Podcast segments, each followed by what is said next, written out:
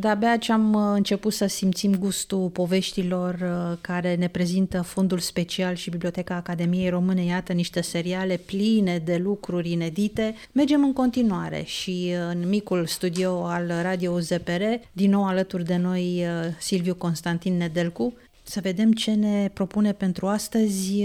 Cred că nu putem decât să ne așezăm bine pe scaun și să ascultăm. Astăzi vom uh, continua micul nostru serial despre Fondul Special și Biblioteca Academiei Române. Vom vorbi despre un uh, document foarte interesant din Arhiva Academiei Române intitulat Memoriul din 31 decembrie 1945 adresat uh, președintelui Academiei Române. Este un memoriu adresat președintelui Academiei Române de către patru șefi de serviciu din Biblioteca Academiei, datat în 23 noiembrie 1945. Un lucru interesant, președintele Academiei Române în 1945 era nimeni altul decât marele sociolog, creatorul de școală românească de sociologie Dimitrie Gusti, care a fost președinte al Academiei Române în perioada 2 iunie 1944, 8 iunie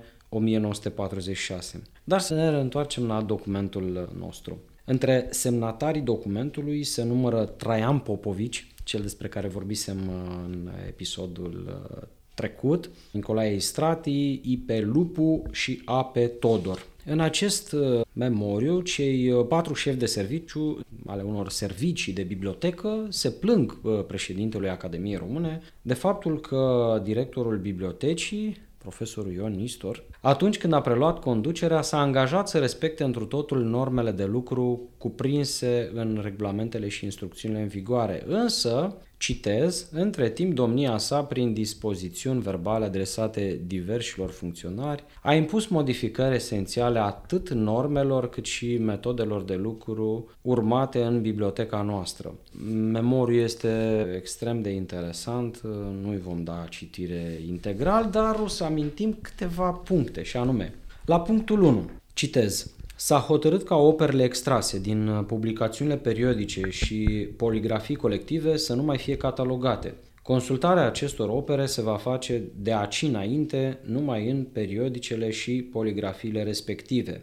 Ei motivează acest lucru spunând că măsura este de natura a îngreuia foarte mult cercetările știut fiind cu câtă greutate și întârziere se completează colecțiile de periodice, iar consultarea prin împrumutare va fi imposibilă pentru aceste lucrări, deoarece periodicele românești conform regulamentului nu se împrumută. Apoi, punctul 2. S-a dispus ca edițiile succesive dintr-o operă să fie catalogate împreună cu ediția întâi sub același număr, iar exemplarele respective să fie păstrate la magazia de dublete. E foarte mult de detaliat, dar ei explică acest lucru că acest sistem dovedit neștiințific și nepractic din care cauza a și fost înlăturat odată cu stabilirea normelor de lucru pentru noul catalog al Bibliotecii Academiei Române în 1905. Și mai departe se spune faptul că în mod practic a nota pe actuala fișă de catalog toate edițiile aceleași opere este în foarte multe cazuri imposibil, chiar dacă s-ar scrie și pe dosul fișelor, ceea ce nu e deloc recomandabil, iar completările și adnotările care ar trebui făcute pe toate fișele aceleași opere, răspândite în toate catalogele, la fiecare ediție nou primită ar cere mai mult timp decât catalogarea diferitelor ediții la numere deosebite. Se continuă cu punctul 3, unde apare un lucru interesant. S-a hotărât înlăturarea de la catalogarea numeroase publicații românești socotite fără valoare, acestea urmând a fi legate cu sfoară în pachete și trimise în depozit sub diferite etichete, ca de exemplu cărți pentru copii. Pe de altă parte, s-a dispus să fie catalogate fără alegere tezele străine și publicațiile oficiale americane cu caracter administrativ, păstrate de zeci de ani de zile în depozitele bibliotecii. Măsura este de natura a schimba cu totul tradiția urmată în ce privește politica de îmbogățire a colecțiilor, așa cum a fost înfățișată în rapoartele anuale ale bibliotecii. Motivarea. Suntem de părere că se procedează greșit. Când se mulțesc categoriile de cărți românești, interesând și bibliografia națională, înlăturate de la catalogare și de la consultare, și, în schimb, se introduc în colecțiile bibliotecii tot felul de publicații străine care nu vor fi niciodată consultate și care și-ar avea locul mai curând în biblioteci de specialitate. Punctul 4. Deja devine mai interesant. S-a dispus să fie catalogate ca fond separat, atenție, la cabinetul numismatic publicațiile provenind din donația inginer Orghidan, care nu sunt toate cărți de numismatică. De asemenea, s-a început crearea de fonduri speciale în ce privește cărțile slavone și grecești. Acesta este primul loc în care se menționează această sintagmă și anume fond special. A înmulți numărul fondurilor speciale când necesitățile de organizare științifică impun desfințarea vechilor cataloge prin unificarea cu noul catalog, lucru care s-a și început și e în continuare de mulți ani, socotim că este o greșeală. Apoi uh, continuă și ne vom opri la punctul 7, de altfel punct care ne interesează pe noi. S-a dispus ca exemplarele dublete ale publicațiilor retrase din circulație conform legilor de aplicare a Convenției de Armistițiu să rămână mai departe în magazia de dublete. Legea prevede ca toate exemplarele din publicațiile interzise să fie păstrate separat sub cheie, prevăzându-se sancțiuni grave pentru nerespectare. S-a dovedit însă că în împrejurările în care se găsește depozitul dubletelor, nu se poate vorbi de o deplină siguranță a publicațiilor păstrate acolo. Și dacă sustragerea unei cărți oarecare nu poate privi decât instituția noastră, sustragerea unei cărți prohibite are însemnătate publică și atrage sancțiuni pentru acei care au în grijă păstrarea lor. Autorul memoriului, credem că este totuși vorba de Traian Popovici, lui uh, iar aparține acest text, afirmă că toate aceste lucruri, după cum am spus, ar atrage uh, sancțiuni asupra cui? Asupra bibliotecarilor, gestionarilor acelui depozit. Și atunci, implicit, lasă de înțeles că și a șefului direct al acelor uh, bibliotecari. În ceea ce privește epurarea cărților, uh, rese că nu exista, se pare că nu exista un control uh, total asupra publicațiilor interzise și nici o încăpere specială până la finalul anului 1945 pentru aceste publicații. În finalul memoriului, cei patru șefi de serviciu îi sugerează președintelui Academiei Române, Dimitrie Gusti, că orice modificări ale normelor de lucru trebuie făcute în acord cu regulamentele existente și nu mai înscris. Citez, numai după o temeinică examinare a necesităților care le impun și a consecințelor pe care le-ar aduce aplicarea lor, precum și aprobarea lor. Cu alte cuvinte, epurarea publicațiilor din colecțiile Bibliotecii Academiei Române, începută la data de 16 septembrie 1944, a reprezentat doar o primă etapă a unui proces complex aflat în plină desfășurare pentru aplicarea articolului 16 al Convenției pentru aplicarea armistițiului. Armistițiu care a fost reglementat ulterior prin decretul lege 364 din 4 mai 1945, proces care din nefericire va dura mai bine de jumătate de secol. Revenind la Traian Popovici, așa cum spuneam, epurarea acestor publicații, care a început în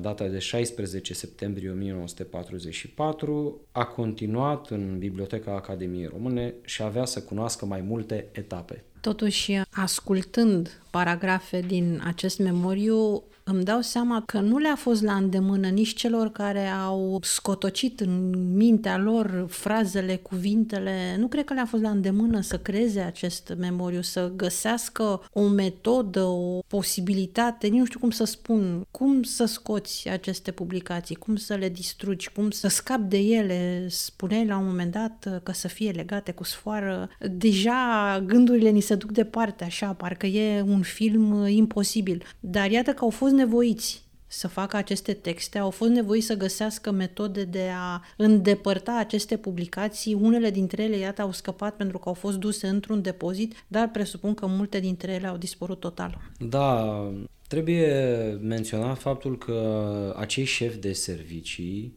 periodice, catalogare carte, erau niște oameni foarte serioși erau niște oameni care, na, cum am spune astăzi, sau cum n-am mai putea spune astăzi, știau meserie. Și nu orice fel de meserie știau uh, să lucreze în bibliotecă. Erau niște buni profesioniști. Când uh, fac toate acele sugestii, au neșansa să întâlnească un om care n-a dorit să-i asculte. Un director care încerca să-și impună o proprie viziune, trecând peste niște uzanțe, peste niște metode înrădăcinate, stabilite încă din vremea lui Bianu. Bianu este cel care, așa cum am vorbit uh, altă dată, în celebrul său plan uh, aprobat de Academia Română în 1895, pune bazele acestui plan bibliografic. Dar el nu face numai asta. Instituie sau, cum să numim, pune în lucru, schimbă vechea formă de catalogare după metodele moderne, metodele moderne de atunci. Existau niște mecanisme care funcționau. Ori oamenii aceștia s-au lovit de voința și de dispozițiile unui om care habar n-avea cu ce se mănâncă biblioteca, mai ales biblioteca Academiei Române, și au fost nevoiți să ia atitudine. Și atitudinea a fost una firească. S-au dus către cine? Către conducătorul Academiei Române, către președintele ei, care era un om de cultură. Un om de cultură care, într-adevăr, a reușit să citească acest memoriu. N-am cercetat, n-am studiat uh, reacția lui Gusti la vederea acestui memoriu, dar sunt convins că n-a fost una plăcută.